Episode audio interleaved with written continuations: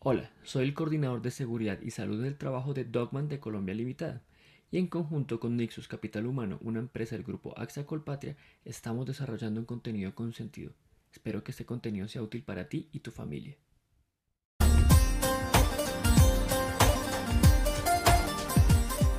Este podcast hace parte de la campaña Yo me cuido. En esta oportunidad hablaremos sobre la importancia del autocuidado en estos momentos de emergencia sanitaria nacional por el COVID-19 para ti y los tuyos. Comúnmente asociamos este concepto al ámbito laboral, pero en realidad tiene que ver con mucho más que eso. Tomar conciencia de la importancia de nuestro propio cuidado es la clave que nos hará alcanzar un bienestar tanto físico como mental. En este momento, donde la humanidad entera pasa por una fase de incertidumbre con respecto al manejo de la pandemia, cuidarnos a nosotros mismos y a los nuestros es la clave para salir victoriosos. Hoy llevamos un ritmo de vida tan acelerado que muchas veces no nos damos cuenta de las cosas que hacemos. De hecho, Existen rutinas o hábitos que tenemos incorporados en nuestro día a día y que nos llevan a funcionar en lo que conocemos como piloto automático.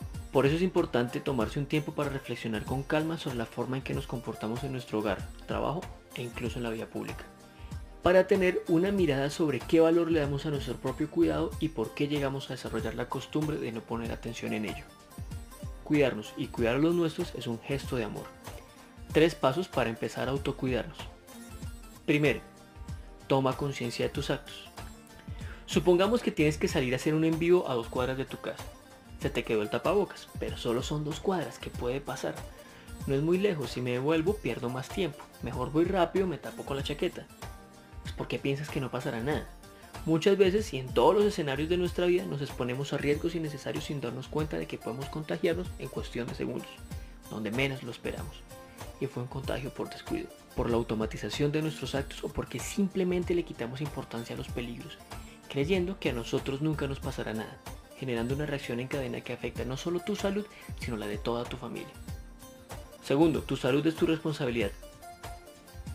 ¿Tengo problemas de tensión alta y azúcar? Nunca me queda tiempo para ir al doctor. Ahora estoy muy ocupado, debo trabajar, debo comer rápido y no me preocupo por la cantidad y calidad de comida que consumo porque no es importante. Tengo una crisis de ansiedad y debo comer un chocolate. Uno al año no hace daño, pero es un hábito que tengo todos los días y no soy consciente de ello. En algún momento lo dejaré y mejoraré mi alimentación. Entonces no te estás haciendo cargo de aspectos básicos de tu salud que no solo pueden derivar en patologías graves, sino también en sentirte mal y fatigado en el día a día y exponiéndote. No atender a tiempo las señales que da el organismo sobre algo que no está bien o continuar con nuestros malos hábitos aún sabiendo que estamos enfermos puede traernos consecuencias a largo plazo. Y ahora, por la pandemia por COVID-19, estamos expuestos a tener consecuencias severas por nuestras afectaciones de salud. Tu salud es tu responsabilidad y eres el ejemplo con los tuyos para hacer la diferencia. Alimentarnos balanceado, reservando el tiempo para ello y conscientes de lo que estamos consumiendo son las claves para garantizar una vida saludable y disminuir el riesgo de contagio. Debemos entender que en esta dinámica en la que nos encontramos día a día debemos ser honestos con nosotros mismos y con la empresa en la que trabajamos con respecto a nuestro estado de salud. Es tu responsabilidad aportar toda la información correspondiente a tu estado de salud para realizar el seguimiento correspondiente y evitar colocarte en riesgo. Tercero, aprende a pedir ayuda.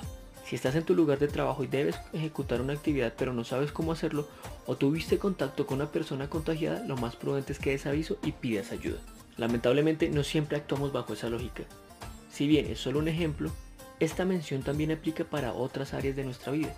Muchas veces decidimos exponernos a un riesgo o solucionar problemas solos y sin pedir ayuda.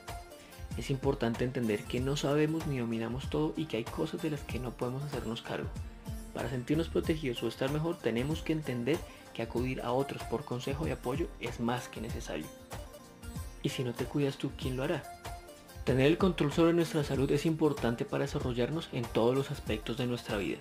Por ello te invitamos a activar tu conciencia y fortalecer tus hábitos de autocuidado, no solamente por la pandemia COVID-19 que hoy vivimos, sino para disfrutar lo que nos queda de vida.